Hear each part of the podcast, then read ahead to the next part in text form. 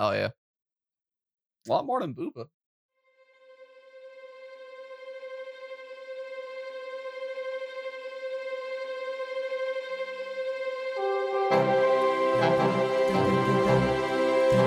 King of the Shill.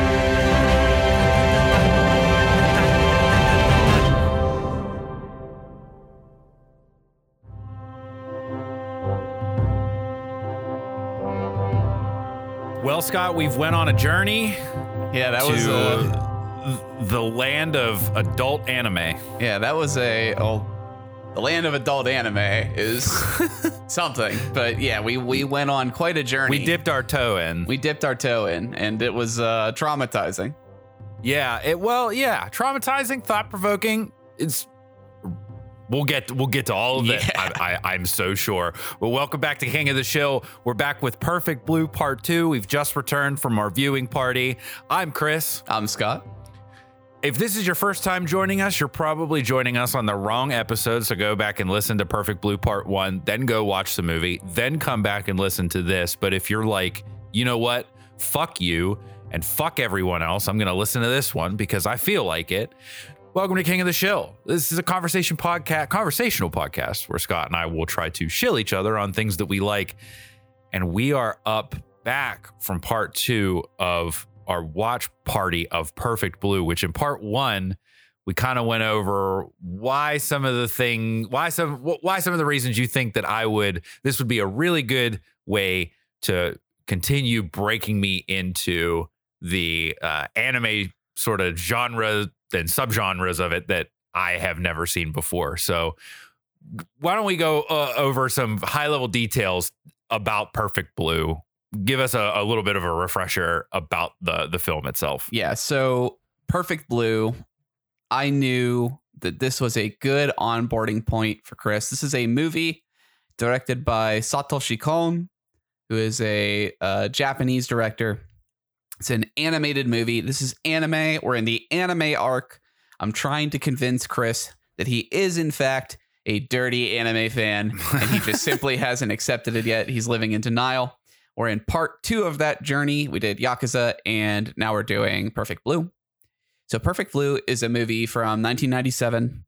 Uh, it's got a pretty interesting history of its own production. Basically, they told Satoshi Kon, hey, we don't have the money to do a live action adaptation of this novel, Perfect Blue. Uh, we'd like you to do an original animation. And he came back and said, OK, but I want to change everything about it. So they made him go with uh, it had to be a movie about an idol and a stalker and kind of a horror murder movie kind of thing. But otherwise, he was given free reign. And we ended up with Perfect Blue. So Satoshi Kon is known for making movies that Uh, feature a theme of the blurring of the line between fantasy and reality. And he's known for very thought-provoking imagery and uh, interesting storylines that make you question the nature of the things you're watching. He's a very well-respected director. We talked a little bit last time about how Darren Aronofsky, a director yeah. from the U S that people may know, who did like Black uh, Swan and things like that. And even, this is not a Darren Aronofsky film, but the film uh, Inception, the yeah. Go Into the Dreams movie, Nolan. Uh, is, I mean, I'm not going to accuse them of anything, but it's it's pretty similar to a older Satoshi Kon uh, movie. So uh-huh. uh, he's he's a very well respected director, and sure, right. Perfect Blue is ultimately a movie about a woman, our protagonist, Mima, who is in the transitionary phase from being a pop idol, basically just a type of pop singer in Japan, right, to an actress. Mm-hmm. And things around her are going terribly wrong to the tune of murder, stalking. Uh, she's being gaslit. She has. Yeah, it, it's very much a it, it's very much a psychological thriller, but it's It de- I think for, for for me, it definitely leans heavier into the the horror aspect of some of those themes more so than like just your average sort of crime thriller or yeah. something like that. You because know, it, the movie, it's very Hitchcocky in oh, my yeah. opinion. I, I think that's I think that's more apt maybe than we even know. I can definitely see a lot of Hitchcock in there, because I think a lot of the horror of it is less about the real external factors of what's happening to Mima, and a lot of the horror is her own traumatizing experiences and her losing her grasp on reality. Yeah, definitely. Right. right. Which we'll, we'll get to that. Yeah. So I'm, I'm sure, because that those themes are throughout this, and it's great. Yeah. I mean, I, I don't know. I'm not a historian of the anime yeah. industry, but my no. impression is that this film helped catapult Satoshi Kon to stardom.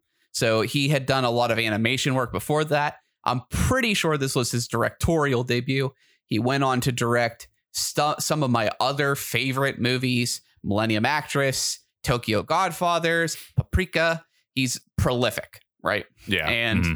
uh, this movie is kind of a statement artistically, and I think it is also a statement about his own industry. And we talked a lot about that last time, kind of the cultural context of the film, because some of it might not be immediately obvious to right. a Western audience. Like, it's not that you can't understand it, but some little nuances here and there might not make perfect sense. Yeah, because it is like, it really is. And I don't, you know, we we've talked, we talked, we made comments about this while watching the film, and and we'll talk more a little bit about this later in the in the episode, I'm sure. But how much of an indictment on that fan culture it is by him, I think, um, you know.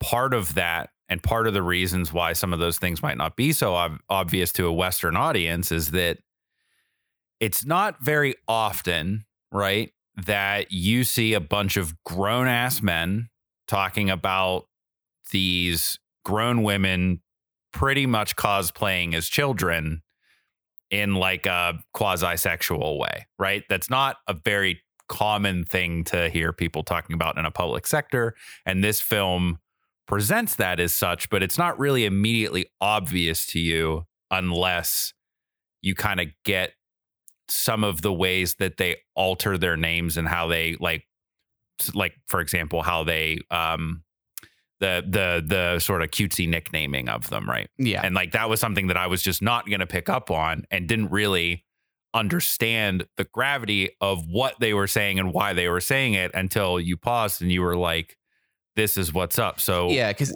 there there's a distinction between what's shown. Like there's there's so the first thing I think we should talk about is the the overall theme of uh the blurring of the line between fantasy and reality, because I think the fans yeah. in the movie are guilty of this too. It's not it's not just our protagonist that can't discern fantasy from reality. It's the right. fans. It's our antagonists. It's yes. us as the viewers, right? But right. Mm. to your point, right, there's there is some parts where it's like, okay, they're obviously, I mean, the outfits, no matter what culture you're from, probably, when they get on stage as Cham, you're like, okay, this is quite a, a fashion statement, right? For like yeah, a twenty-something, right. uh, for a twenty-something woman to wear. But yeah, I mean, it, it like the imagine sexy Halloween costume at Spirit Halloween, and that's pretty much yeah, what it is. Yeah, they're pink frilly tutus, basically, yeah. right? Mm-hmm. And right. they, um, it, it's one thing to see that, but it's another to understand it. Like they're speaking with the speaking about them, like the guy is selling bootleg merchandise, and he's like, "Well, this is the one where Ray Ray, I can't remember what his pet name is. I think it's probably Ray Cheen. I don't know, but like Ray Cheen, which like adding Cheen to the end of her name is so like yeah, it's infantile and like." It implies an, a familiarity that this rando fan clearly does not have with her. Well, this is the one where she screwed up her line because the guy was making trouble. So this one, it makes this bootleg incredibly rare, right? And to know that level of detail, right, is like, I mean, I, I get being a fan, right? But it's that context of you're this much of a fan of grown women cosplaying as children. Yeah. It's I mean, because you know. it's I don't I don't think it's only an indictment of the idol culture. I think it's uh, to to catapult into our uh, we'll start with the fans. Right. And how yeah, they've put right. Mima into this situation. Um, people being able to unable to separate themselves from fantasy and reality for anything that they like, whether it be anime, idols, video games, whatever. Like you and I are very guilty of being very harsh to certain products, right? But this is usually yeah. in the privacy of our private lives and in conversation well, yeah. with friends, right? Mm-hmm. Sure. There are people right. that go on Twitter in the modern age and and send death threats to like uh, studio employees, yeah, right? Of right. like video mm-hmm. games and like movies and things like that. They send death threats. They uh, try and do cancel campaigns. There's all this wild stuff that like an average adult, someone that like has a mortgage to pay, right? And, it's, it, and essentially is going to step back and be like, you're way too invested in this, dude. You know what I mean? Yeah. Yeah. Right. I mean, you know, it's one thing to criticize the art, right? It's another yeah. thing to attack the artist. yeah. Well, even the, with the criticism of the art, right? Like there, there's a point where it's like, yeah, I really dislike the new Star Wars films, but it doesn't impact my daily life. Right. Yeah. I'm right, not, I'm right, not yeah. traumatized by the new film series. Yeah, right. You know, people, you're not you're not sitting in your room. Well, you probably do do this, but not about Star Wars. You're not sitting in your room all dark with Star Wars posters all over the place where Rey Star Wars from the movie Star Wars is talking to you, telling you, yes, tell them how much you hate my storyline. Yeah, line, exactly. Right? Yeah. Mm-hmm. Uh, yeah. You're the only one that understands me. yeah, you're the only one that understands me. I should have been this way all along. Yeah. yeah. I should have been Obi-Wan Kenobi's daughter. Yeah, I yeah, should have been Rey Kenobi. Instead, I'm Rey Mysterio the third. Yeah, but I mean, that's I think it's it's just as true now as it was then. And this is from ninety-seven, like it, uh, a movie where a person literally says the line, "What is the internet?" Right? Yeah, it's it's just as true now, where like people, because of what they put into their fandom, right? Like again, one of our antagonists is named Me-Mania. He's a maniac for Mima, right? Like, yep. and yeah, he is a maniac. But people mm-hmm. put all they're all into this fandom, and it it basically pigeonholes real people into these suffocating situations. Like, Mima goes from being a pop idol to an actress, and she's getting faxes from unknown peoples that just has the word traitor over and over and over. Yeah, someone sends right. her a letter bomb. Because she's given up on being a, a pop idol.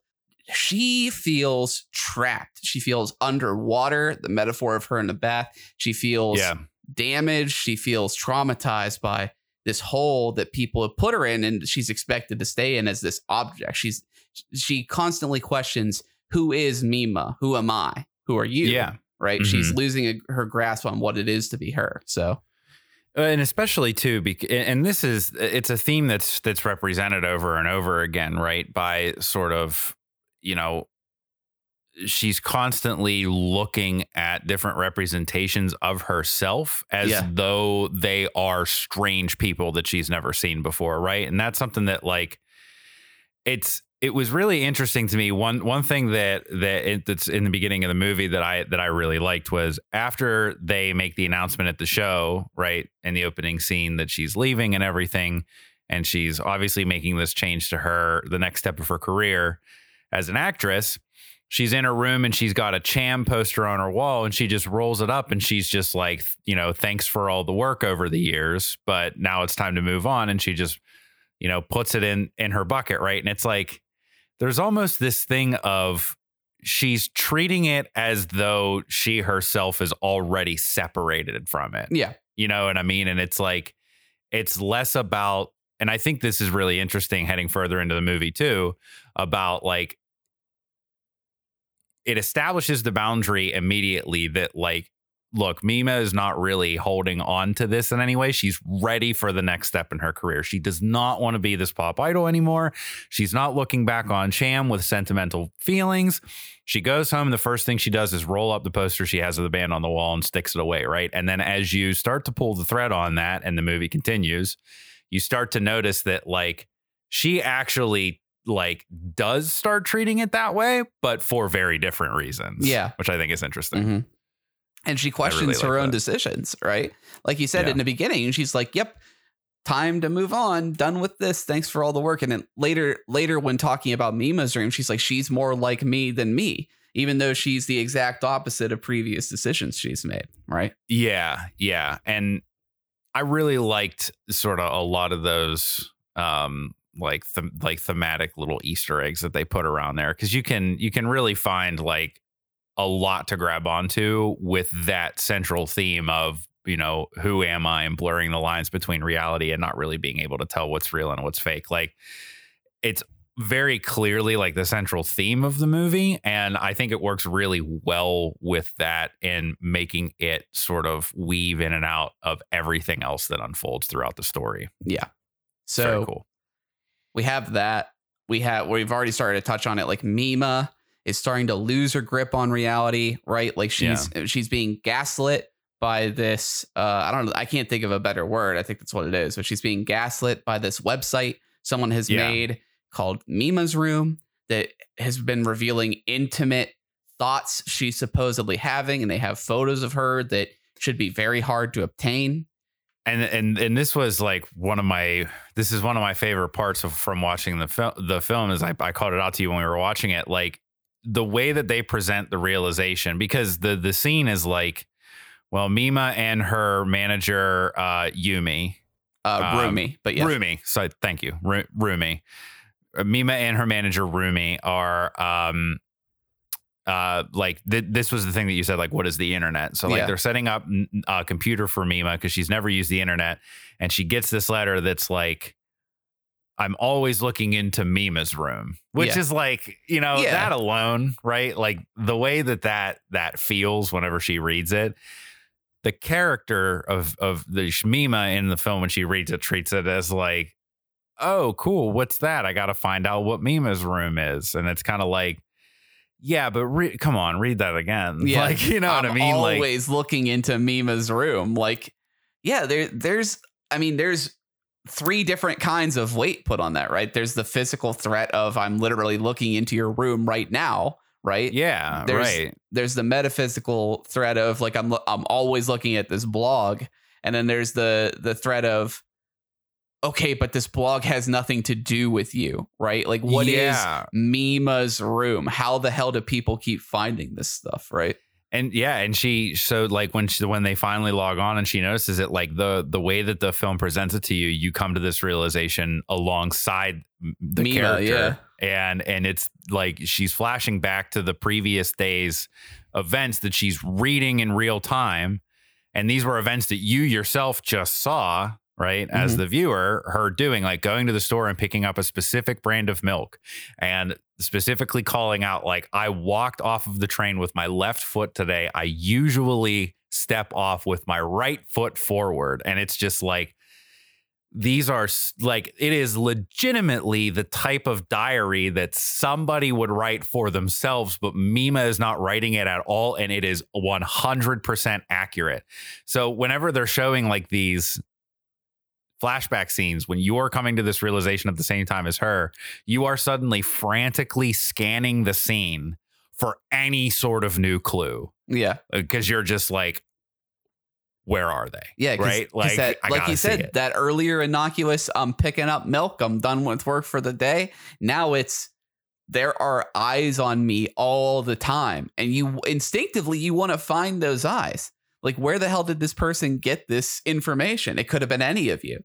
And there's yeah. several shots throughout the film that reinforce this, like, whether overtly or not. There's the cameramen that literally apparently did his wait outside her agency all day to right. talk to her and take pictures of her. But then there's, at one point, very quickly, there's a guy on the train that's reading a magazine about her, and he, like, quickly shifts his vision away from her when she looks at him, right? Like, right. she's yeah. she's not safe anywhere she goes. Right. Yeah. And and and that's really sort of like, you know, it's it serves a couple purposes, right? Because it's nice that, that that that's there to serve the purpose of like a smokescreen for the viewer. Right. Because it's it's setting the stakes of, you know, this person is not safe anywhere she goes because everybody is a potential threat in this type of way. And it's because of the fact that she is a former pop idol and of the way that, you know, people in that industry are treated, right? So it's all this, just this central theme working together for itself, right? It's all like very right. harmonious and tight within that. And it really makes it easy to sort of get into it, right? And sort of like steep yourself into that feeling of like panic and anxiety. And, and this is why I say it's very Hitchcockian for me, is like, you can go back and watch Hitchcock movie like Vertigo, right? Mm-hmm. Vertigo is something that is achieved well because of a specific sort of, you know, artistic license that Hitchcock had and an understanding for what he knew would really strike people empathetically to get them to be afraid in the way that he wanted them to be. And this is one of the, those things for me that, like, you know, it's Hitchcockian in that you just, you are unaware of the real threat, whereas it just feels so dangerous, right? It makes yeah. it that much easier to empathize with, with yeah. the character, it's which a I great, think I like. Yeah, it's a great red herring. Like, Vertigo's a great example. Even something like, I, I wonder, I, I'm speculating because obviously this is way before both of our times, but even something like, uh, um, I, I keep wanting to call it Motel, help me. Uh, oh, oh, Psycho. Uh, Psycho, thank you.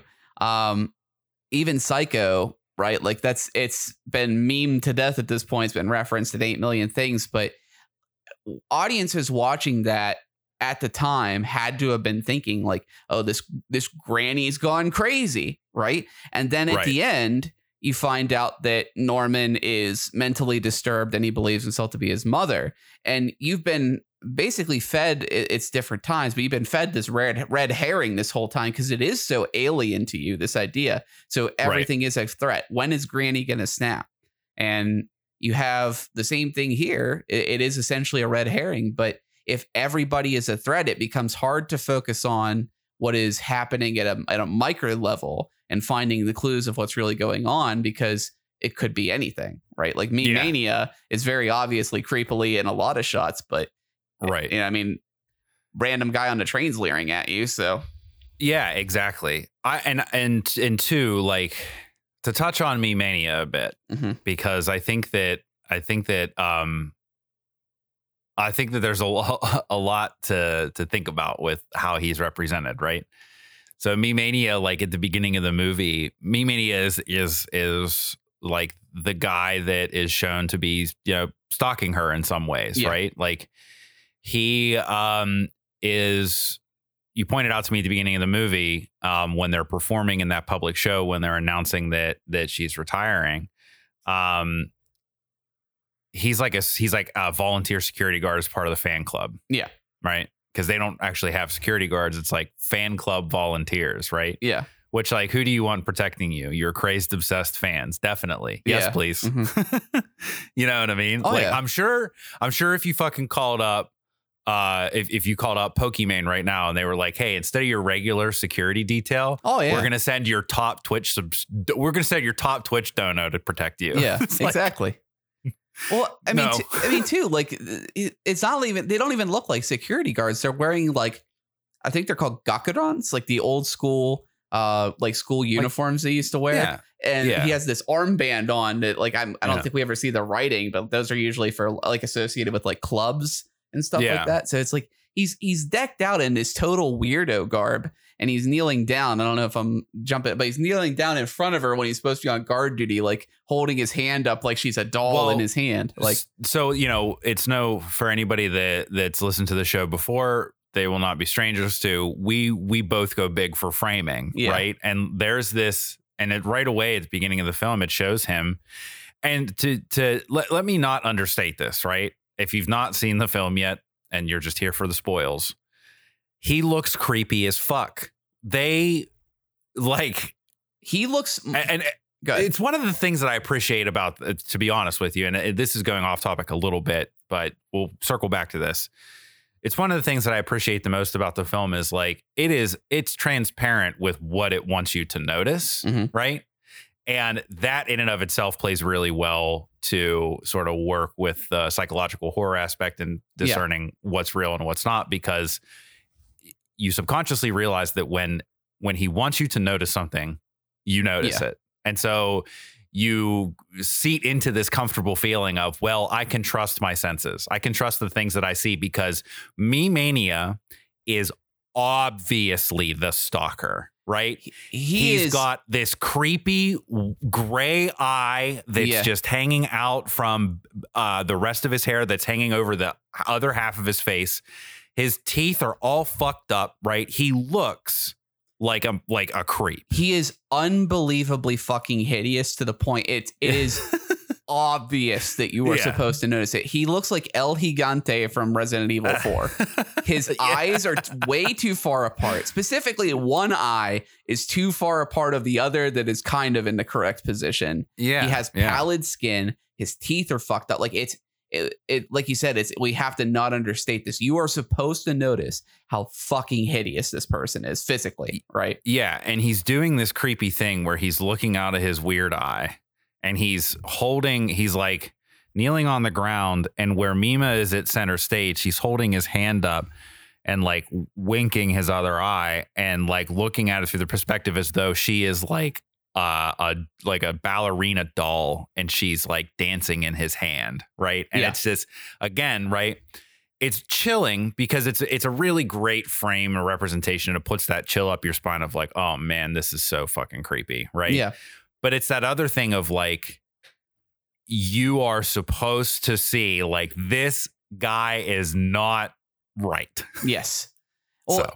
it, it's and it's it's not even something that can be indicted as like maybe this is another cultural thing. Like I'm sure people do this with uh, I, in fact, I know people do this with stuff in Western culture, too. But he's doing what other fans do just in this cinematic way. Right. Yeah. He, right. Yeah. He, she's dancing on his hand and it's a great it's great framing. It's great blocking. It's a good shot. Right. But he's just putting context to what all these other people in the stadium are doing, too. Mima is dancing for me. Mima belongs to me. She belongs to us. Diffusing responsibility, but she is a thing that belongs to us, right? Yeah. So yeah, and that, and that's really because really when whenever it shows that perspective of him looking at her dancing in the palm of his hand, as it were, it shuts like it, it does go. He goes the extra effort to to to represent that by like the sound dulls out, right? Yep. And he is mm-hmm. just he, there is no crowd, there is no music, there is only Mima, and she is mine. Yes, right? Exactly. Yeah, uh, he's great. And he's and again, like leaning into the um, leaning into the, you know, when they want you to notice, you notice a- anytime he's blending in. Right. He it, it's this really great thing of. He's obviously there. Yeah. And yet he is also simultaneously blending in. Right. Yeah. And I think that, too, and maybe I'm reaching a little bit here. So stop me. So stop me if I sound a little bit too fart huffy. But for me, it goes a little bit further into that thing of like tricking the viewer into being comfortable with what they see. Right. It's it's not it's not enough to have a creepy guy obviously standing in the crowd. Right. It's way different for me when you know that it's the creepy guy. And yet he's so well blending into everybody else well, around him. This is this is something that I think is noticeable in animation for most people. So, Chris, you have watched older episodes of Scooby-Doo, right? Oh, yeah. Have you gotten Love to Scooby-Doo. that? Did, when you were watching it when you were younger, did you get to that point where you knew what was going to animate on screen because it was drawn differently? Like there's the oh, yeah. background and yeah. then there's the thing that's obviously going to move because it's drawn yeah, differently. Course. Right. It's that's what's happening with Me-Mania. Right. Yeah. He's drawn like a background character. He loses definition because he's blending right. in. But it's I mean, this is part of the genius of making him so fucking hideous. You can't avoid seeing him. He's right? got such a distinguished, distinguishable look. Yeah. Right. Right. And I, I think that really like y- people are going to internalize that however they want. But for me, like I just I haven't it really goes that extra step into, like I said, like it just feels like you can be comfortable with all of these horrific things that are going yeah. on. Right. Mm-hmm. Like it, it it feels as though like you're it's not calling out like, hey, do you see the guy? But yeah. it, you it all well, it, it yeah, is at the same there's, time. You there's know? not necessarily a musical sting and a close up and a refocus exactly. and all this kind of right. stuff. It's just he's just there. And I think and I and I think that that, um, you know, that's it's part of the package of the uh, psychological horror themes that are all throughout this film. You know, like, again, I think it's one thing to to, to notice it when it's obvious. I think it's another thing to notice yeah. it when it's not supposed well, to be. It's also, I think, supposed to raise the question of, is he really there or not? Because yeah, uh, to get back to, so Me-Mania has lost his grip on reality. So is Rumi. We'll get to in a second. But Mima, right? She's hallucinating all these other things. We have these great scenes of her giving basically a confession uh, where you're the uh, person is tricked for a minute into thinking that Mima is not actually an actress on Double Bind, the T V show, and all this weird stuff's happening. She's invented it to protect herself from a very real rape. And this is just her coping. And she's actually been murdering all the people in the show. There's this great yeah. fake out, right?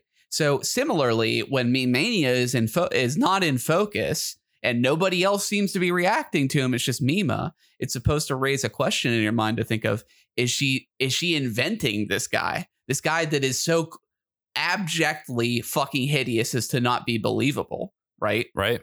Like there's it's dissonant from the other people in the show, right? Like he yeah. he he is so noticeable that you have to wonder, is this a, is this a figment of her imagination? Is she imagining it? Right. Well, and like you said before, like his name, his name is also a moving part of that mechanic because, you know, it's almost like you begin to question like, well, he's named Me-Mania and he's referred to as Me-Mania quite often after a certain point in the film. Is he just a manifestation of a mania, an affliction of mania on Mima herself? Right. Yeah. It, those are those are like, this is what I really like about this kind of stuff. Whenever it gives you license to to sort of uh, theory craft the thing, you know mm-hmm. what I mean? Like, think about it for yourself. What are you getting out of this? You know, yeah. it's similar to me to the to like, I really like modern art. I know a lot of people don't like modern art. Like when when I say modern art, I mean people like Mark Rothko, Jackson Pollock, stuff like that. Everybody's got everybody's got their own opinion on it. But for me, what I like the most about that kind of stuff is that it it makes me question, what am I getting out of this? When I look at this, how does it make me feel? What am I thinking about? This is very, very similar to me in that in that it like it makes me like wonder, like, how does this make me feel when it's represented that way? Like, what is he trying to represent with this? And I, I really like like asking myself those questions yeah. when when you see that kind of stuff, because I really do think, and you see this in a lot of the landscape shots in this film too, and this is part of blending Me-Mania into the crowd, right? And having him be a working mechanic of like, is this even real? Is that, you know, less in a lot of cases is very much more, right? Mm-hmm. You don't have to show all of the definition of the detail of the, of every single building on a landscape shot, so much as you are able to represent the general idea of what you want to show, and well enough and artistically enough to where you are allowing the audience to fill in the gaps of everything else, right? Mm-hmm. You don't have to show the wear and tear on a building because people can surmise that for themselves. This is what the one of the interesting things about animation versus real life cinematography is for me, is that it requires the viewer to fill in a lot of those contextual blanks yeah. for themselves. Mm-hmm. This is not just a visual thing for me in Perfect Blue, but it is very much a thematic thing for me, where they are, where he's like almost achieving that same thing, but just with something as simple as the name of a character. You yeah. know, when you start to pull the pieces in together and you start to internalize how you feel about something, you start to question, what am I like, what am I getting out of this? Like, how am I feeling about this? Like, is he even real? Th- yeah. It's just really, it's really neat, you know? Well, this is the cool thing about psychological horror. And I, I want to talk about yeah. Rumi real quick, because we'll move on to that topic as a whole. Yeah. This movie does a great job of really messing with your head, yeah. honestly. Like, definitely. Um, so quickly talking about Rumi, because uh, we'll come back to her, but her losing her grip on her reality too. Like, we had, there's some, there's so many great moments with her where the movie, it, I'll call it metaphor. I I, th- I think it's metaphor, but basically they represent Rumi as two halves of a whole. Her, yeah. her, Rumi, the person, and her Mima personality. So spoilers, last chance. The ultimate killer in the story is Rumi. Uh, this is Mima's manager. She's a middle-aged woman that used to be a pop idol. She's kind of a fallen star, I guess, is what you would call it, right? And, and she looks strangely like Me-Mania. Yeah, she, she is also drawn... Uh, this sounds really mean, but I, I feel like it's intentional. She's drawn yeah, yeah. as a contrast to Mima, where Mima is this idealized yeah. woman figure. Rumi is overweight, right? She's ha- she's gone on in years. Her face isn't quite as perfectly she's, she's, round. Yeah, and she, in in in the scope of Mima is the definition of a perfect pop idol. Yeah. If you it, it, like just. If you didn't know that Rumi was and is now older and out of the game, her character or her um her design very much evokes that for me. Yeah. Right. I and think it's obvious. The movie contrasts the two by having this ultra idealized version of Mima that has this ethereal glow, this almost ghost-like visage, right? She's always perfectly lit by lights that aren't there. She speaks with this kind of filter on her voice that makes it seem like she's gone through post-processing, right? And she's uh she's she's like very floaty. Yeah, she's like a fairy. She can float here and there, right? And it contrasts Rumi and Mima's visions. So Mima sees this figure also in her own hallucinations, even when Rumi's not there. But there's yeah. this figure of Mima. Their metaphor represents uh it, it represents her disconnect from reality and metaphor. It's not just Rumi in a dress. We see that in Reflection a few times. It's Mima. It's the it's the Mima's room Mima chasing you. Even though we know it's Rumi like sweating right. like a pig and like running as fast as she can. It's yeah, right. It's Mima like hop skipping uh hop skipping jumping like around the room in this like way that should not be humanly possible. Right. They that's one of the things for me that I think is that I keep going back to the word mania for very obvious reasons, but they really represent the, the concept of mania well, that it's not just, you know, it's not just a hallucination with that stuff. Right. Like she might yeah. like Mima in certain cases might be seeing Me-Mania places. She might be seeing that ultra perfect, hyper realized version of herself. Right. The the Rumi version of herself. Right. She might be seeing that places and hallucinating it. But right. But that scene when it all comes together and Rumi's chasing her, for me, I was like, this is a full on delusion. Yes, this is a full on delusion. This is beyond hallucination. This is and and that's like. I love when movies have tipping points. I love when you hit a point in a film. And for me, uh, like a, a very obvious example is David Fincher's Seven. Mm-hmm. Whenever the killer reveals himself, that is the tipping point, right? You don't think that like you think that like you're you're reaching your you have this expectation. You think it's coming. You think it's coming. And then boom. Right. And that for me. Right. That was the tipping point where I was just like.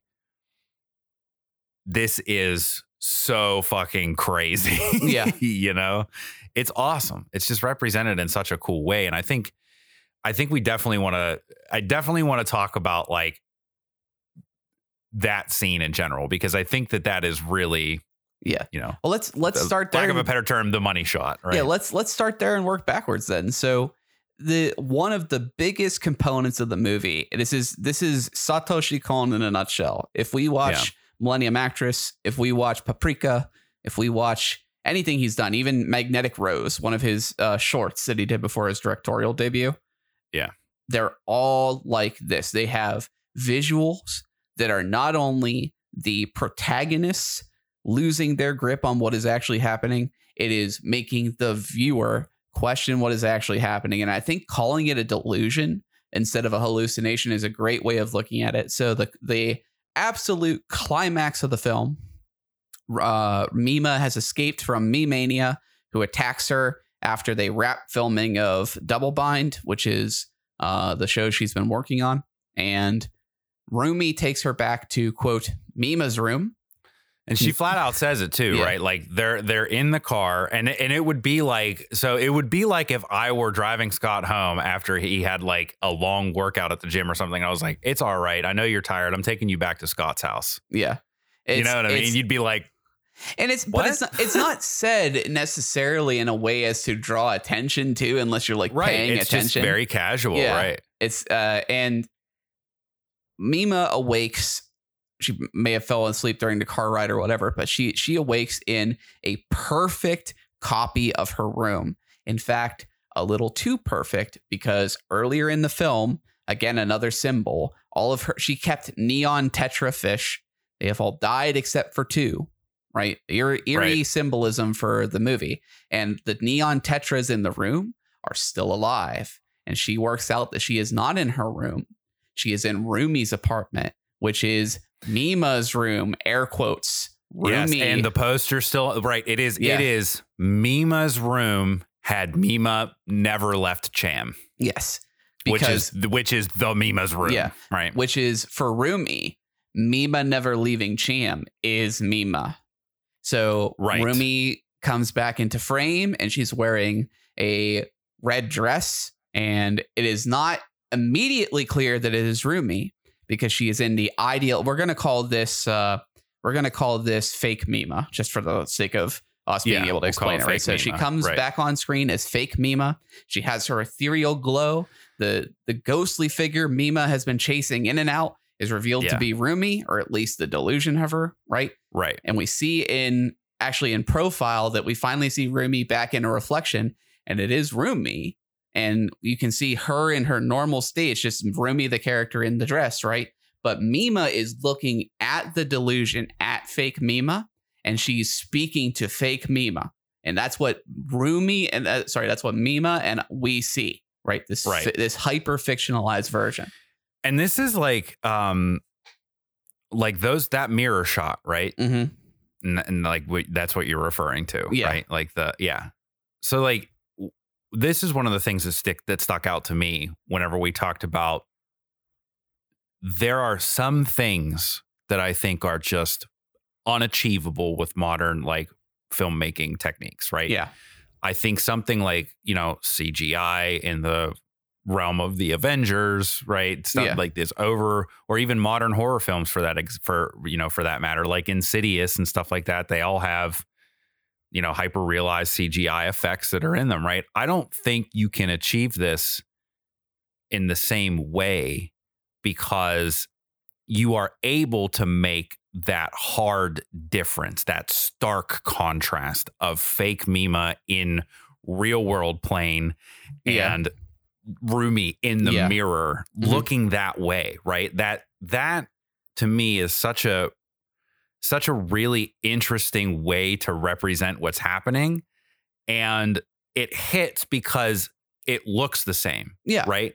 I think that that's the real big difference, is that like if you're talking about like uh modern effects in some way, when things are noticeably different, because as good as C G I looks and as good as modern effects look, they are obviously yeah not real life, right? yeah yeah exactly in the in different ways that practical effects are, right? But this is a medium where these two things are existing in the same plane, and that for me just goes the extra mile in making sure that moment hits. Yes. You know, well, we were talking about this in the filming while they struggle. So Uh, fake Mima, Rumi, decides that she's going to kill Mima once and for all. That's why she's brought her back to the apartment, right? So right. Uh, she uh, she grabs Mima and throws her down to the bed, and she's going to stab her with the murder weapon, which is this basically this ice pick, right? And yeah. Mima, in the struggle, starts choking Rumi from below. And again, this is exactly what you're talking about. This is, I'm going to segue this right into Marvel is anime. Right. We can yeah, start talking okay. about this already. Right. So yeah, she, right. Mima is choking Rumi. And because animation is just the medium spread out. Right. This is all yeah. drawings. Right. It's yes. just drawings on drawings on drawings. When she's choking Rumi, the fake Mima image transforms in front of your eyes in the course of like a second from fake Mima, glowing white skin, like, again, lit by these ethereal lights that don't really exist. Yeah. Perfect face. She warps over the course of like just a handful of frames into Rumi's face and skin color, right? And yeah. you could do this stuff with three D C G. You can, and I, this, I actually think that three D C G and anime share this benefit, where as long as they're the same medium in, in continuity, right. right? It's it's more believable. But this is my Marvel is anime thesis, is the stuff that makes you pop about Marvel films. Think about Endgame, right? Yeah. The entire climax of the movie of Endgame, yeah. right, is mostly three D C G. Right. Like, there's moments where you're seeing actors and their faces and, and stuff. And their face, but, right. But it's mostly three D C G. That is, it like yeah, I Than- mean, Thanos yeah. is basically entirely three D C G. I know that Josh Brolin is acting or whatever, but right.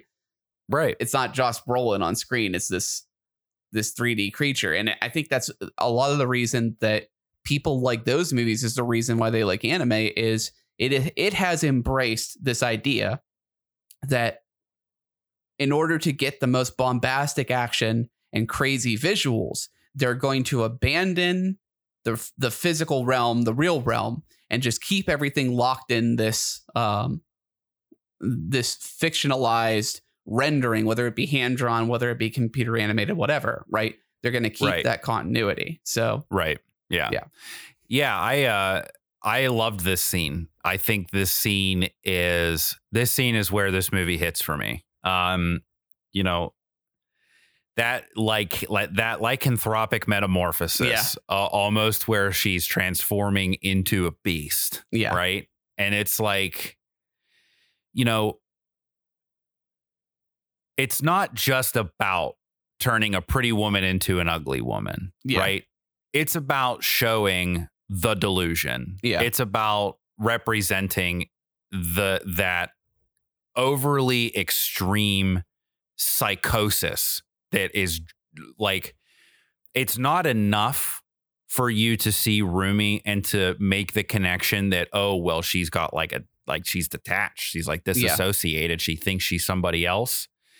It's completely different to see that scene of she is literally transforming, and it is being represented as it's happening in front of the character's eyes. Yeah. And I think that too goes a really long way to represent the mania that has really struck Mima. Yeah. Because it's not only that Rumi is transforming in some way for the viewer, right? This is Mima's perspective. Yeah. You know what I mean? She's being attacked by yeah. both this perfect representation of who she, of the perfect pop idol Mima, while simultaneously being attacked by somebody that is also unhealthily obsessed with her. Yeah. And it's, I mean, it wouldn't, if it would not be the same scene, it would be much to its detriment if it was just Rumi in a dress chasing her around, right? Yeah, it, right. It is important that it is this delusion of her idealized self through Rumi's eyes that is chasing her. When she yeah. she falls, she jumps to a nearby roof, right? And it's this brutal, like it's not it's not like gory or anything, but it's this brutal. She just slams Thud. onto the roof, right. and it, it's painful. And then the idealized version of Rumi, of Mima, just kind of glides down like a fairy, right? And yeah, she's like, you don't hops. even you don't even see what Rumi's actually doing in that moment. Exactly. She's like hop, skip, and jumping and chasing her, and she has this airy lightness to her. And you see later in reflection as she's chasing her that it is Rumi, but and she's like huffing and puffing and actually running after her. But that's not what's chasing Mima, right? Right. So, yeah, it's. It's it's the culmination of everything the film has been working towards. Yeah. Right. And I think that obviously whenever whenever I knew that we were going to be doing this, I intentionally avoided trying to look up too much about it because I didn't want to have anything spoiled, because I didn't want to lose yeah. the integrity of what we're doing here with it. Right. But what I can tell you is that everybody talks about the rape scene. That's yeah. like the only thing that people talk about with this film, because obviously it was, it's going to stand to be the most controversial thing about it. But um, that for me, that doesn't even take center stage, right? That was that like, I think that that is definitely like the beat that st- really starts the string pull on mm-hmm. this whole thing for a lot of these characters. It's almost like the thing that kicks off the downward spiral of the rest of the film. Um, but I think that it's I think that it's done in a very um, a very purposeful way to make sure that you are understanding the perspective of Mima, how even though she seems like she's game for it, how much it is affecting her, the mental trauma that it puts her through. And then you finally see this thing, this scene where she goes into her room and she's like, she breaks down. She's like, of fucking course I didn't want to do it. I just had to do it because all these people have been supporting me for so long and I owe it to them to yeah. be a successful well, actress. It's worth, let's bring this up. So what we're talking about is literally a rape scene. It is being filmed yeah. for the fictional T V show that she is take she is acting in, right? And right, for uh, me, unforgettable. Assuming you've seen the film, unforgettable yeah. five minutes. It is still the most upsetting part of the film for me. And Absolutely. I'm actually I'm actually going to disagree on you here with you here, but I I totally see your point. I think it's maybe a difference in the cultural understanding because it's sure it's a very important scene for me because. Uh, the the show goes over this because her own reflection tells it to her, her her delusion of the real Mima, the the really the fake Mima, but the, yeah. the side of her that she's supposedly suppressing. Idols, I talked about this last time, are viewed, they, they are basically selling sex to socially awkward men, right? Yeah, they're selling the guise of purity. They're they're selling this idealized fictional wife or girlfriend or whatever that is abjectly pure. She is different from the I'm, I'm generalizing here, but the, whatever. I'm not an expert uh, from the disgusting three D women. Right. That yeah, right. are are real people. Right. Yeah. Right. Mm-hmm. And the rape scene is I think it's it's doubly traumatic. First of all, I can't watch that scene without tearing up. It's it's it's so interesting to me too that she there is an actual rape attempt on her life later, and yeah. maybe this is just me being a man, but I think the way that they're filming the rape scene is shown so much more traumatically, right? Almost it, it might be just that I'm confusing too that like in in the later fight with Me-Mania where he does try to rape her, it's like blunt and over very quickly, whereas they just kind of linger on the filming a lot, but yeah. It's doubly traumatic because obviously, I mean, by the end of the filming, she's literally spacing out. It's like she's yeah. leaving her body, right? Yeah. Mm. But culturally, this is the death of innocence, not for Mima the person, which it is. The the yeah. death of innocence mm-hmm. for Mima the person is her being literally traumatized by having to act this out and her spacing out and flashing back to being in Cham and all this kind of stuff. But Mima the character is done. She is no longer pure. Her reflection tells her you're a dirty woman. She nothing even happened to her. Yeah, it she just literally is just the filming scene. Right. But she is now a dirty woman, and we see Me-Mania in the store ripping up all the copies of the magazine going over her. Like her yeah. interview talking about it, right? Right. And the fans mm-hmm. are saying, "Oh, all the Mima fans must be crying, saying that's not the real Mima. It's an act." You know what I mean? Yeah, right. And it's, we talk about this in our personal lives all the time, but in our personal conversations, like this strange parasocial relationship that people have with entertainers, that it, that is like an acceptable topic of conversation to have. It's like, oh, all the Mima fans must be crying because their pure, you yeah. know, like perfect little idol was had acted in a scene, right, that depicted this traumatic, you know, sexual assault. And it's like, you know, it doesn't matter, right, like what the context of that is. It doesn't matter that it's a film. It doesn't matter that it's a movie. It doesn't matter that nothing really happened, right? It's my Mima yeah. has done this to me. Yes, exactly. Like Me-Mania yeah. makes that part of his driving motivation of you're not the real Mima. Yeah. She, the, in their final confrontation, he has his he has his idol, his his idol of worship, like beyond the, she, she has he has the actual person pinned to the ground. He says uh, you're, something to her, like basically, you're uh, I'm I have to kill you for the real Mima-rine. And Mima's like, but I'm Mima. And he has this moment like it, there is a pregnant pause there where he thinks about it. He's like, no, you're not the real Mima. Right. Yeah. Like. Right. It's and we would later find out that this was Rumi pretending to be Mima, of course. Yeah, but it's because uh, he it, so uh, Rumi in her in her Mima persona in fake Mima has been sending emails to Me-Mania trying to bait goad him into uh, killing Mima for her. Right. Yeah. And he and finally this, acts on it. Yeah. And there's this really, like, I referenced it earlier, but there's this really great scene of him at his computer. Yeah. Getting an email from her. And he's got, like, it shows him, the shot is him behind, like, sitting at the computer. It's like behind his back.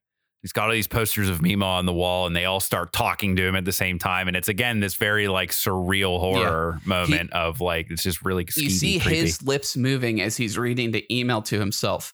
But it's Mima's voice Mima's that comes voice. out. Yeah, right. And all the posters in the room, and later even a full blown delusion of her hugging him and, like, being in his, like, you're the only one I can rely on. And she literally leans on him. The delusion yeah. of her does. Right. Well, well, this is this is the thing that, like, I think is really interesting about that fake Mima, as we've been as, as we've been calling it, is that it, it appears to it appears to and in in different ways. Um, with multiple characters, you know yeah. what I mean? Like, it's something that appears to Mima whenever, like we said, Rumi is chasing her, or whenever she's having these, like, hallucinations of that version of herself, the fake Mima. It appears to Me-Mania, right? It appears. Mm-hmm. And I think that, I think that really goes to communicate for me, like, you know, it, like you said, it doesn't matter that this is a real person, yeah. right? It, do, it does not matter, because the idea of Mima can be whatever you want it to yeah. be. And, well, and, and the, the product itself reinforces this for these people, right? Because yeah. we see in the beginning of the movie, they're singing that song, and the lyrics and the subtitles were all about, like, hey, if you want love, come and get it. Yeah. You have to be aggressive if you want to come get this love. Yeah. Right. Well, also too, to the, the movie agrees with you, because It's it's like, is there a how does Mima end up back on stage with Cham when she's in the photography session? Is it a mass hallucination? Because the audience screams Mima-rin, right? And we have the hallucination right. of her on stage. So it's it's this intentional, like, it, it we're going to transition, because I want to talk about the the bait and switches, the waking up in bed over and over again. Yeah. But um, it's it's it's trying to mess with you. Like, yeah, I know right. this can't be real, but something is happening, right? Yeah, I mean, you you start to, I mean, like, I, I even, like, I'm looking at my notes, and I even wrote down at one point, I was like, I don't even know what's actually happening at this point, right? Yeah. And, like, not in a bad way, right? Like, I don't yeah. want to give you the impression that it's like, you know, I was lost or had, you know, I was just like, oh, I fucking have no yeah. idea what's happening. It's, it's like, I don't, like, I really don't even know it's real in the way in, in, in like, for the reasons that yeah. you want to be saying. You, that, you are you know? intentionally in the dark about yeah, you, you, you exactly. have been kept in the dark intentionally as to what is right. real and what isn't, as opposed to just being poorly written. One thing, one scene that I love too is that, um, and speaking of that real quick before we transition, is yeah. that um, there's is part of is part of those scenes, right? And I'm sure we'll get to this. But there's a there's a part where, like, the entire cast and crew on the set are clapping. Yeah. And they're applauding her. And I love this scene. And this is this is like part part of part of that for me, where it's just like, she's the only person not clapping. Yeah. Right. Even Rumi is applauding. Yeah. Rumi, the one who was like, you don't have to do this scene. The yeah. one who was like, you don't have to degrade yourself. Rumi is applauding. And she's the only person. And like you said, she looks weary. She looks like absolutely drained. And it, you can tell that she's internalizing it. It's like, they're applauding her pain. Yeah. You know what I mean? They're mm-hmm. saying, thank you. You know, like, congratulations. You fulfilled your role, right? Yeah. You de- you put yourself through this for our enjoyment and our entertainment. Yeah. I think it's a really cool scene. And and sh- at this point, she she doesn't know what's real in a dream. Like, the, so we'll we'll jump right into it. But the the first thing that comes to my mind with this is she's looking at the my, Mima's Room blog and says, I guess I went to Harajuku today. She yeah. doesn't know what she did that day. She's basing it off of what got posted on the blog she is supposedly not writing. Right. Right. right. And the movie does these things, like with that scene with the clapping, but it, the movie starts out with just little hints of delusion. Right. But as Mima becomes more and more traumatized by her circumstance, the number one catalyst being, I think, the rape scene, the filming yeah. of the rape scene for the T V Definitely. show, mm-hmm. right? She starts to actively dissociate from reality. She begins seeing delusions of the fake Mima. She uh, has several episodes where she literally stops being able to distinguish between dreams and reality. She uh, goes to visit her former bandmates in Cham, ends up chasing a delusion of Mima down the hallway, and gets hit by a truck driven by Me-Mania, except, oh no, I've woken up in bed. Did that yeah. really happen? She then proceeds with her day of filming. Well, but then, real quick, wait, go ahead. And I, and I love that in between those, you hear the director going, take two. Yes, right? Exactly. Yeah. So it's it's it, she goes for her day of filming, but then again, wakes up in bed. Right. And the movie just starts really, really quickly tapping you like, this isn't real. This isn't real. This isn't real. This isn't real. And you start to, as the viewer, like Chris said in his notes, right? Like, I have no idea what's happening anymore, right? Yeah, right. There's there's referential stuff in between, like with Mima practicing her lines that transition from, like, she's she's practicing the line, who are you? But she's asking the question from the previous scene of some anonymous creeper might be looking into her house all day, right? Yeah, right. And you get the take two line, you get all these things. It eventually comes to a head. One of this is one of my favorite scenes of the movie. Uh, right before the applause, the wrap of shooting, Mima wakes up in bed, and uh, this is this is before I think the murder of the photographer. But she wakes up in bed, and she's just had an episode where she believes that she was filming, and she she wakes up, and her co-star taps her on the shoulder and says, can you tell me your name? And we immediately jump cut. I think I think she was talking to Rumi in the room before. She's like, I, I can't remember if you were here yesterday or not. Yeah, and right. She taps her on the shoulder and Mima turns around and we've completely shifted scenes. She's no mm-hmm. longer in her room. She's no longer like losing track of time. She's speaking to her co-star that plays this kind of... uh. It, like the detective. Yeah, the detective, sort of sort of psychiatrist. Yeah, yeah, some something. She's she's trying to figure out who's doing the murders in the T V show. And she's talking to Mima, and she is no longer the co-star. She is this character. And she's saying, can you tell me your name? And Mima says, well, my name is Mima Kirigoe. And she's in right. her hospital gown in this room. And the investigators from the show are looking in. And I'm an a- I'm a pop idol. Oh, sorry. No, I'm an actress. Right. Yeah. And the right. investigators kind of go into the interrogation room away from her eyes. And they're like, well, the original personality of whoever she was is not there. She thinks she's Mima Kirigoe and she's this actress. And she came up with this story to protect herself from when she really got raped in this strip club. And this is this is all just a drama show to her. Right. It, it is quite literally for me, like it got me. Right. Yeah. Because I was like, nah. Yeah. Right. And I. I think I even said it when it was happening. Yeah. I was like, nah, dude, yeah. no way. Yeah. Right. And, and I think that like, but yeah, well, finish, finish yeah, the like, scene. And then, yeah, then, yeah. So basically it then plays back the scene and it turns out that it was filming and Mima didn't say any of that stuff. She, she didn't say her name was Mima Kirigoe. She didn't say she was an actress. The the scene plays out as it was intended to be filmed, with her revealing that her on-screen character killed her sister or something. And is like, she thinks she's her sister. She thinks she's a model. Right.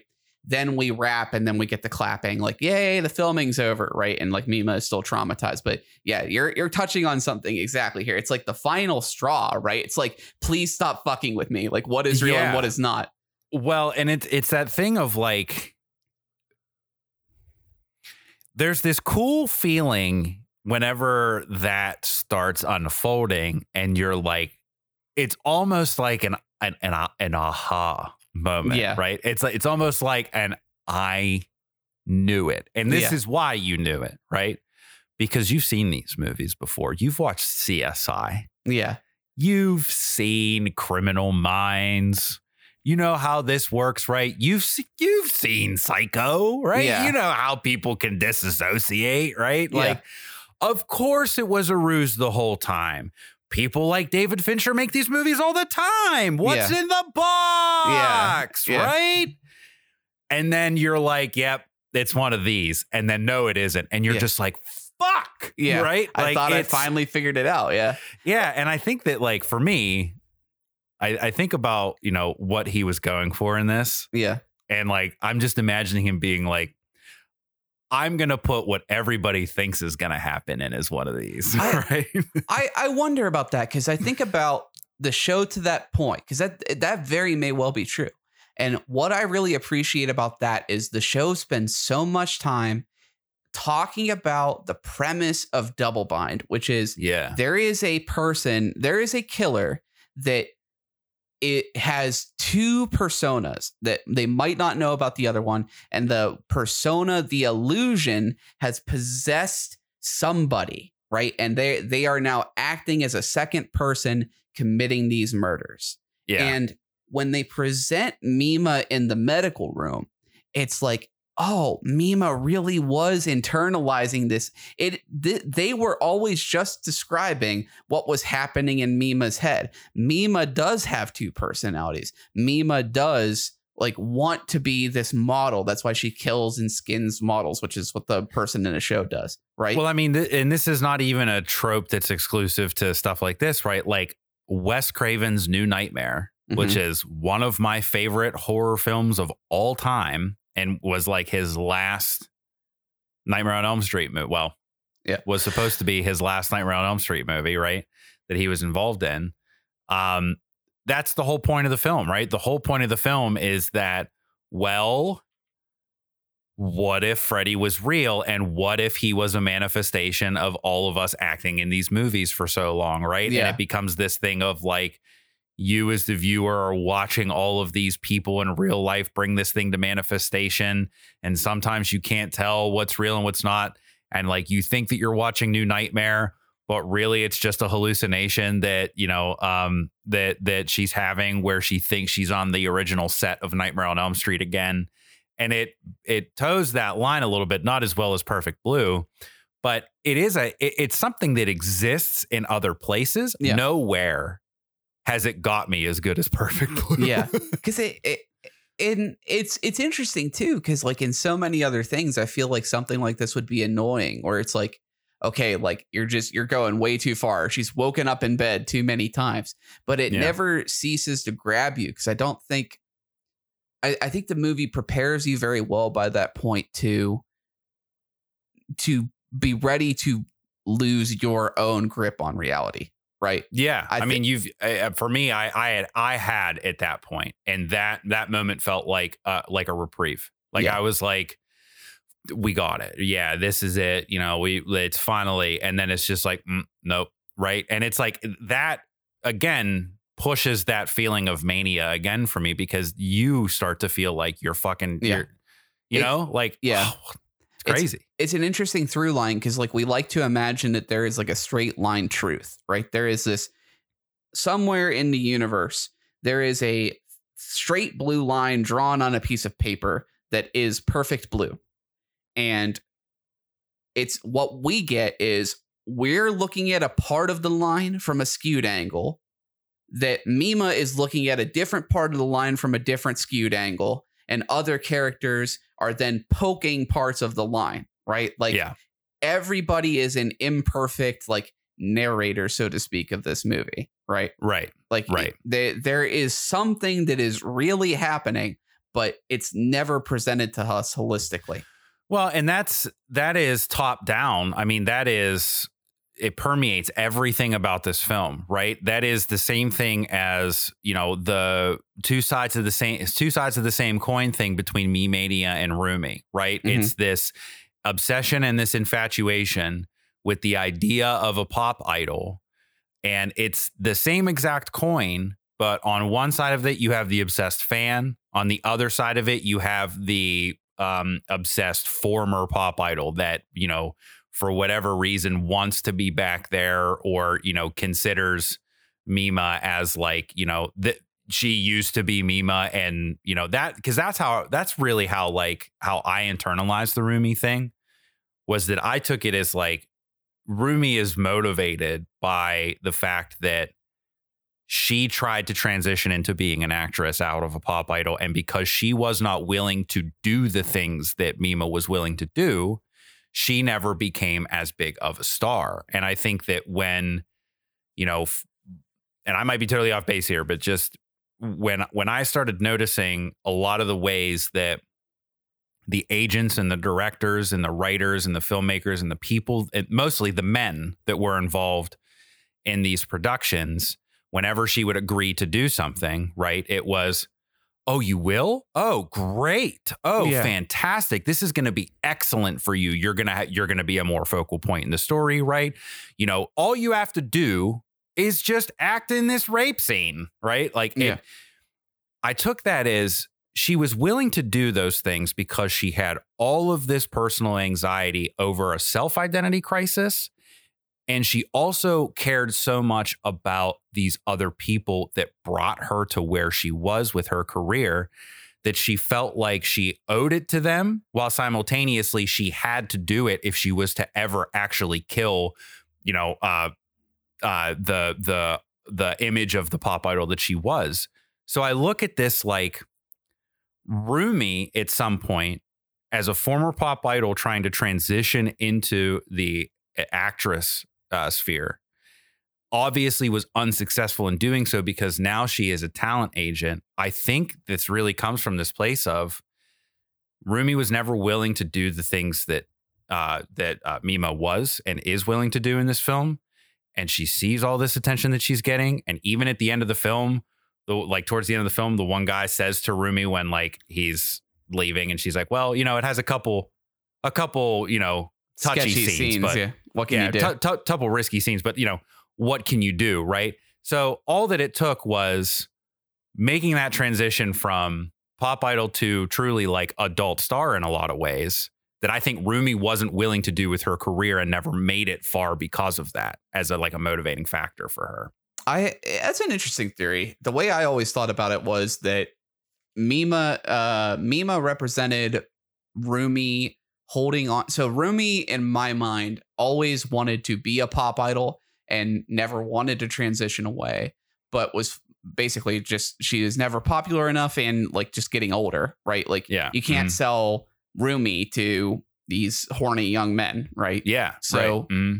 I think that when Mima moves on and tarnishes her own image, she kind of spits in the face of what Rumi looked right, at right? right yeah and she can't handle it. Like, no, you were this you are perfect, right? You were my yeah. ideal of what a pop idol is, and you're just ruining it, and I can't let you do that, right?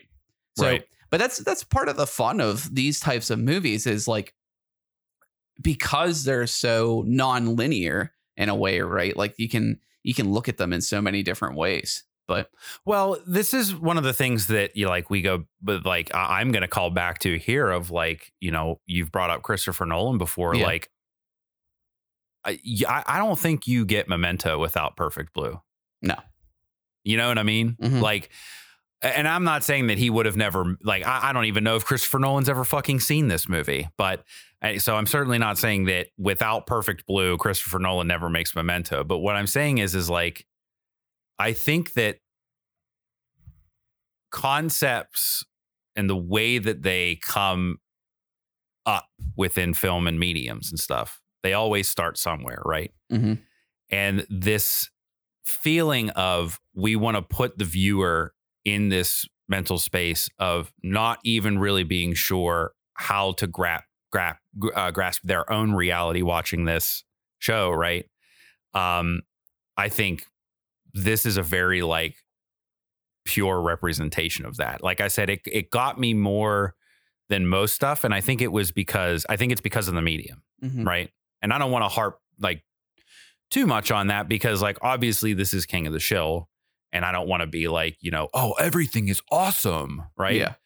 But like, I think that's the point of this whole thing, right? Like there are things that you can get out of this that are specifically able to be derived because of the medium. Yeah. Right. Well, I mean, I think that there's so much to talk about you uh, you could write theses about. Like, you yeah. write theses about a lot of movies, but you could write a thesis about this movie. Like, we haven't touched it at all, even on like just good movie shit, like the symbolism of the movie. Right after the rape scene, she's in wardrobe and she's sitting at a table, and only the light on her station is out because she's lost her innocence. Right. Yep. You go straight right. from she's blacking out and she's hallucinating about Cham to like she's sitting in a corner in shadow. Right. Like yeah. there's there's symbol. The tetrafish I was talking about. There's only two left and every other tetrafish is dead. Like, it's a little on the nose. Right. But yeah, there's right. there's so much good shit to talk about with the movie. But that's kind of what I was hoping to get across with this shill is like. And I know we talked about this in the minisode uh, introducing the anime arc, but there's, I think, a disconnect that people, at least in our country, get programmed, pre-programmed for. It's just like my dad. I I have tried to get my dad to watch this movie, and his response is just, I don't watch cartoons. And it's like, you've seen this movie forty yeah. times done yeah. worse, and just because it's drawn, you don't want to watch it. Right. Right. Right. So I, what I wanted to get across was like t- a couple things. Like, first of all, just that there is a wide variety of content under the umbrella of anime, right? Even if you don't like, I mean, like I keep saying D B Z, there's so much more than D B Z, but even if you don't like D B Z, you don't like like uh, One Piece, Black Clover, all these like shonen animes, you don't like the cute girl anime shows, there is stuff here made for you, right? There, yeah. There's there's great content there. And the second thing I wanted to get across was, which I think I think we're we're getting there. We're we're either getting there or we're there. Of the medium is itself such an important part of its identity because Absolutely. You can have these exp- like the the idea of so, like Satoshi Kon just made a movie. The way that things are framed and cut, the transitions between scenes, you could see this as a live action movie in a way, right? Yeah, absolutely. But then you get to the way that fake Mima traipses about, right? This whimsical fairy like thing. The way the the strangling scene is like one of the most jarring examples of this, where the, just the the instant transformation back to Rumi because the facade is fading because she's strangling Rumi, right? Yeah. The medium is such a part of the storytelling. This isn't even a terribly great example. We could watch something like Akira, right? And Akira, Akira is a great example of a movie where the medium is part of the forefront of it. But I mean, we talked about this even just like recently. I was just I showed you uh, I was watching uh, Lupin the Third and the Castle of Cagliostro. Yeah. Which is a movie by Hayao Miyazaki, but not Studio Ghibli. Right? right. And I just sent you this scene. I was like, look at this car chase, dude. And like the it's just satisfying to see the animation done in this way, the way the car swerves on its suspension. It does not exist. Right. Like, well, again, like I th- I mentioned this before, and I think that this is I think that the way that I internalize that is that you can achieve these things because you as the viewer understand that it's not real. Yeah. And so you really have no permanence on that at all. You could you could look at a drawn car, right? But you're never, it, you know, that kind of stuff, right, is like the that car chase scene. Cars don't like bounce up and down the way that those ones do in yeah. that scene whenever they're like, you know what I mean? That yeah. just doesn't happen, right? So there's this. Even though it's depicting real life things, a car chase in the mountains, stuff that you see in action movies all the time, right? Even though it's depicting these real life things, there's still those small differences and those things that you subconsciously know are off. So I think what people do in those micro uh, instances and like the, when you're watching this scene that I, I think that you're filling in the blanks of what is yes. off about those mm-hmm. things, right? And you're sort of contextualizing it for yourself. Uh, like, why is that car chase satisfying to watch? Well, it's satisfying to watch because it's like, you know, the the scenery is really pretty. It's just a really interesting way to represent that sort of action scene that is yeah. not the same exact thing as watching it in the Italian Job, right? Yeah. Where you, you've seen a Mini Cooper before, you know what Mini Coopers look like racing around the streets, right? But this is not a real car, right? This is somebody's like This is somebody's manifestation of what they think this yeah. scene well, would look like. Yeah. Right? I think it's part of it too is like storytelling by symbolism. So like the great example of this, cartoon meat. You know what yeah. I'm talking about. The meat on the bone.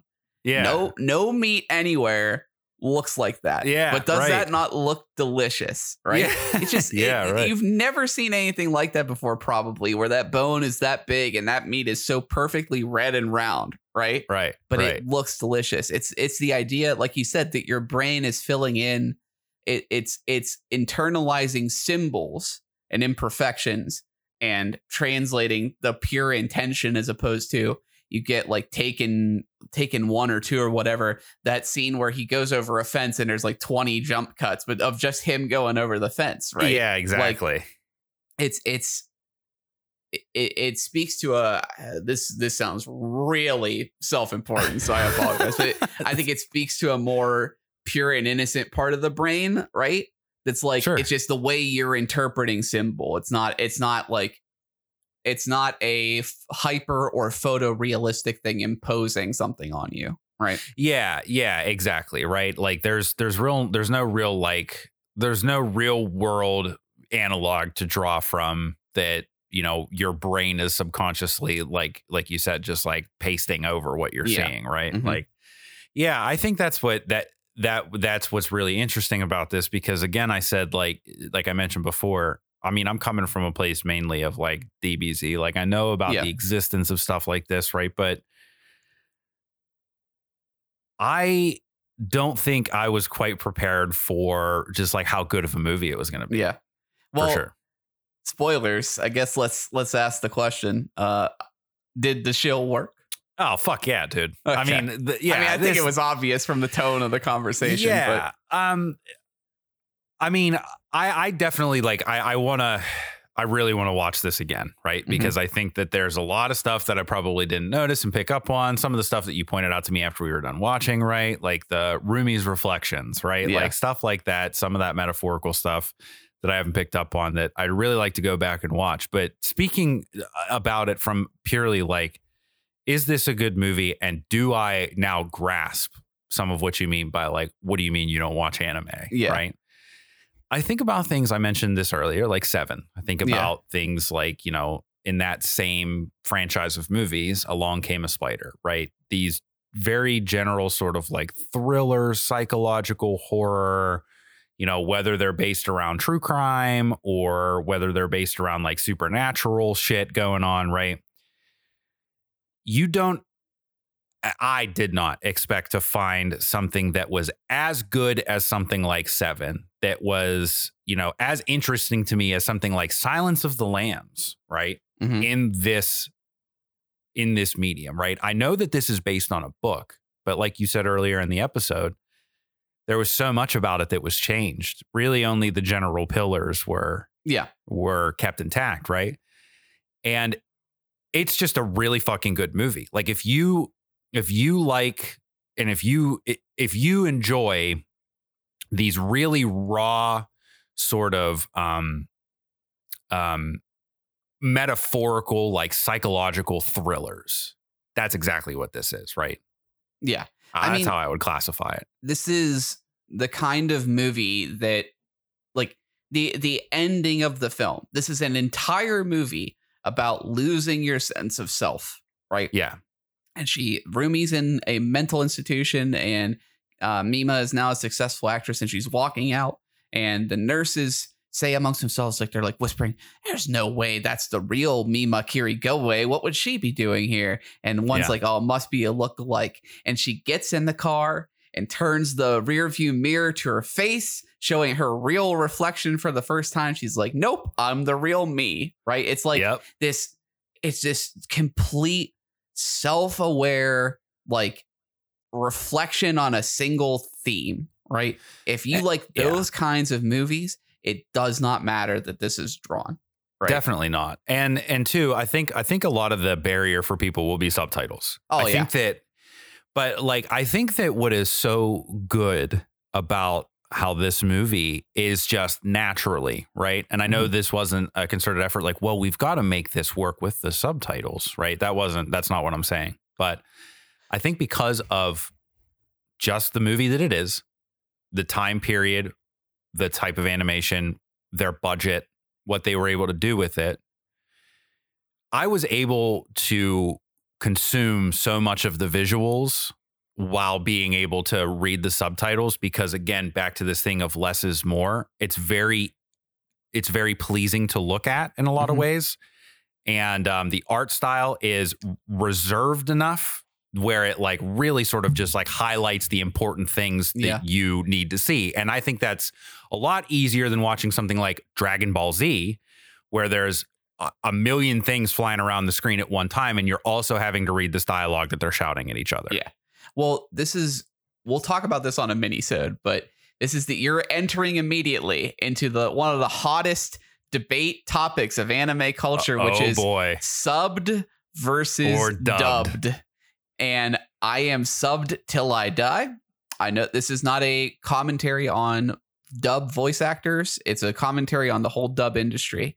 I find it very cringe and culturally dissonant to hear English over something made in a foreign country.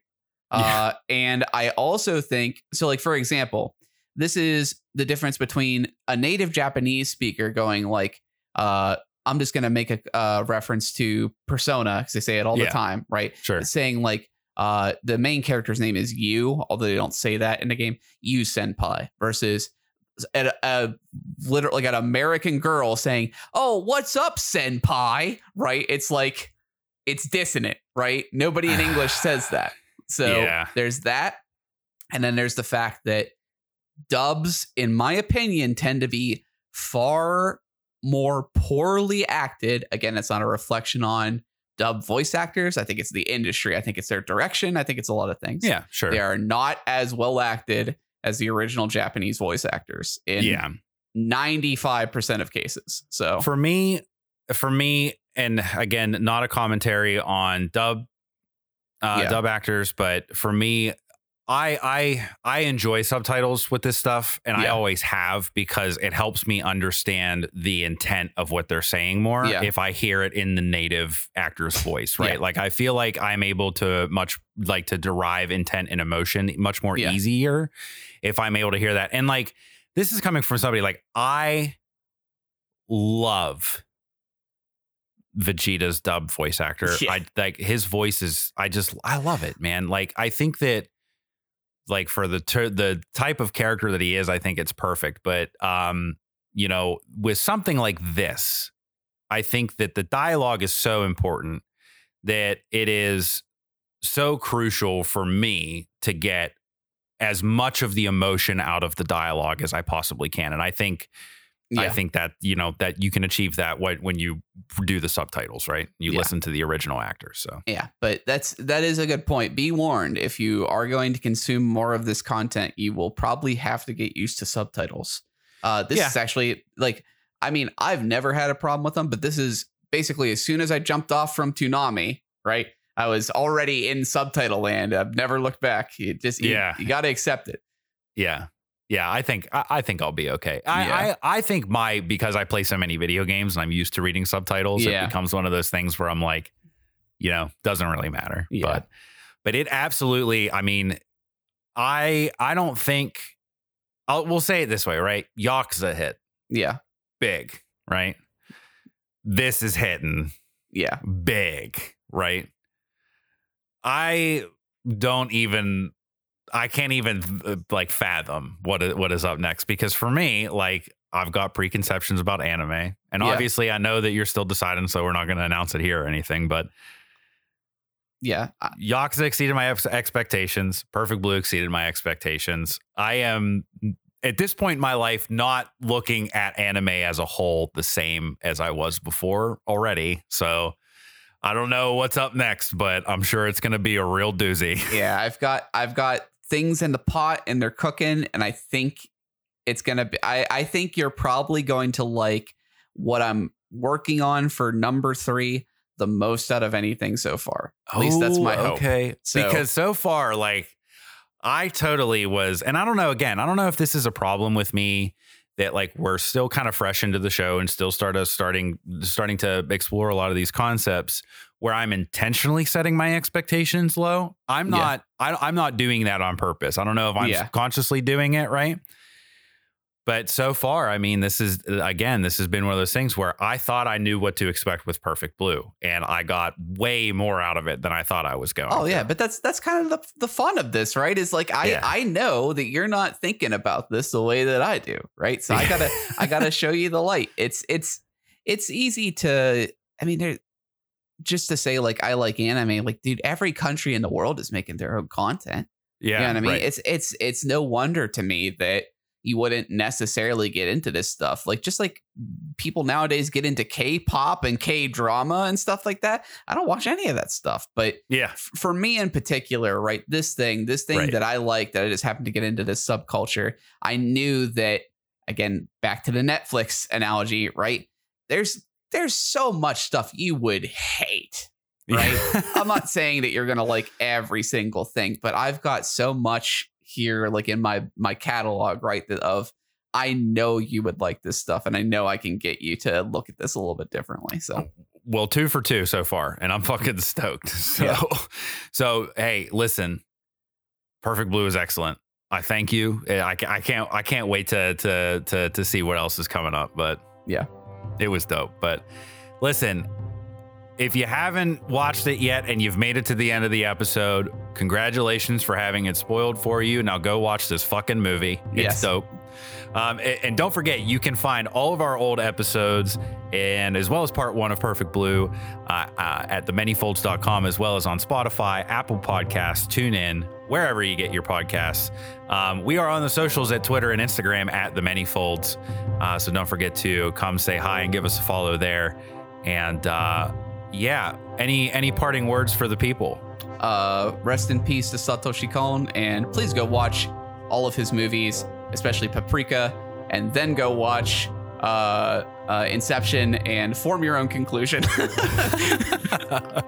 Well, I'll be certain to do that, Scott. Yeah. Until next time. Yep. See ya. See ya. King of the Shill.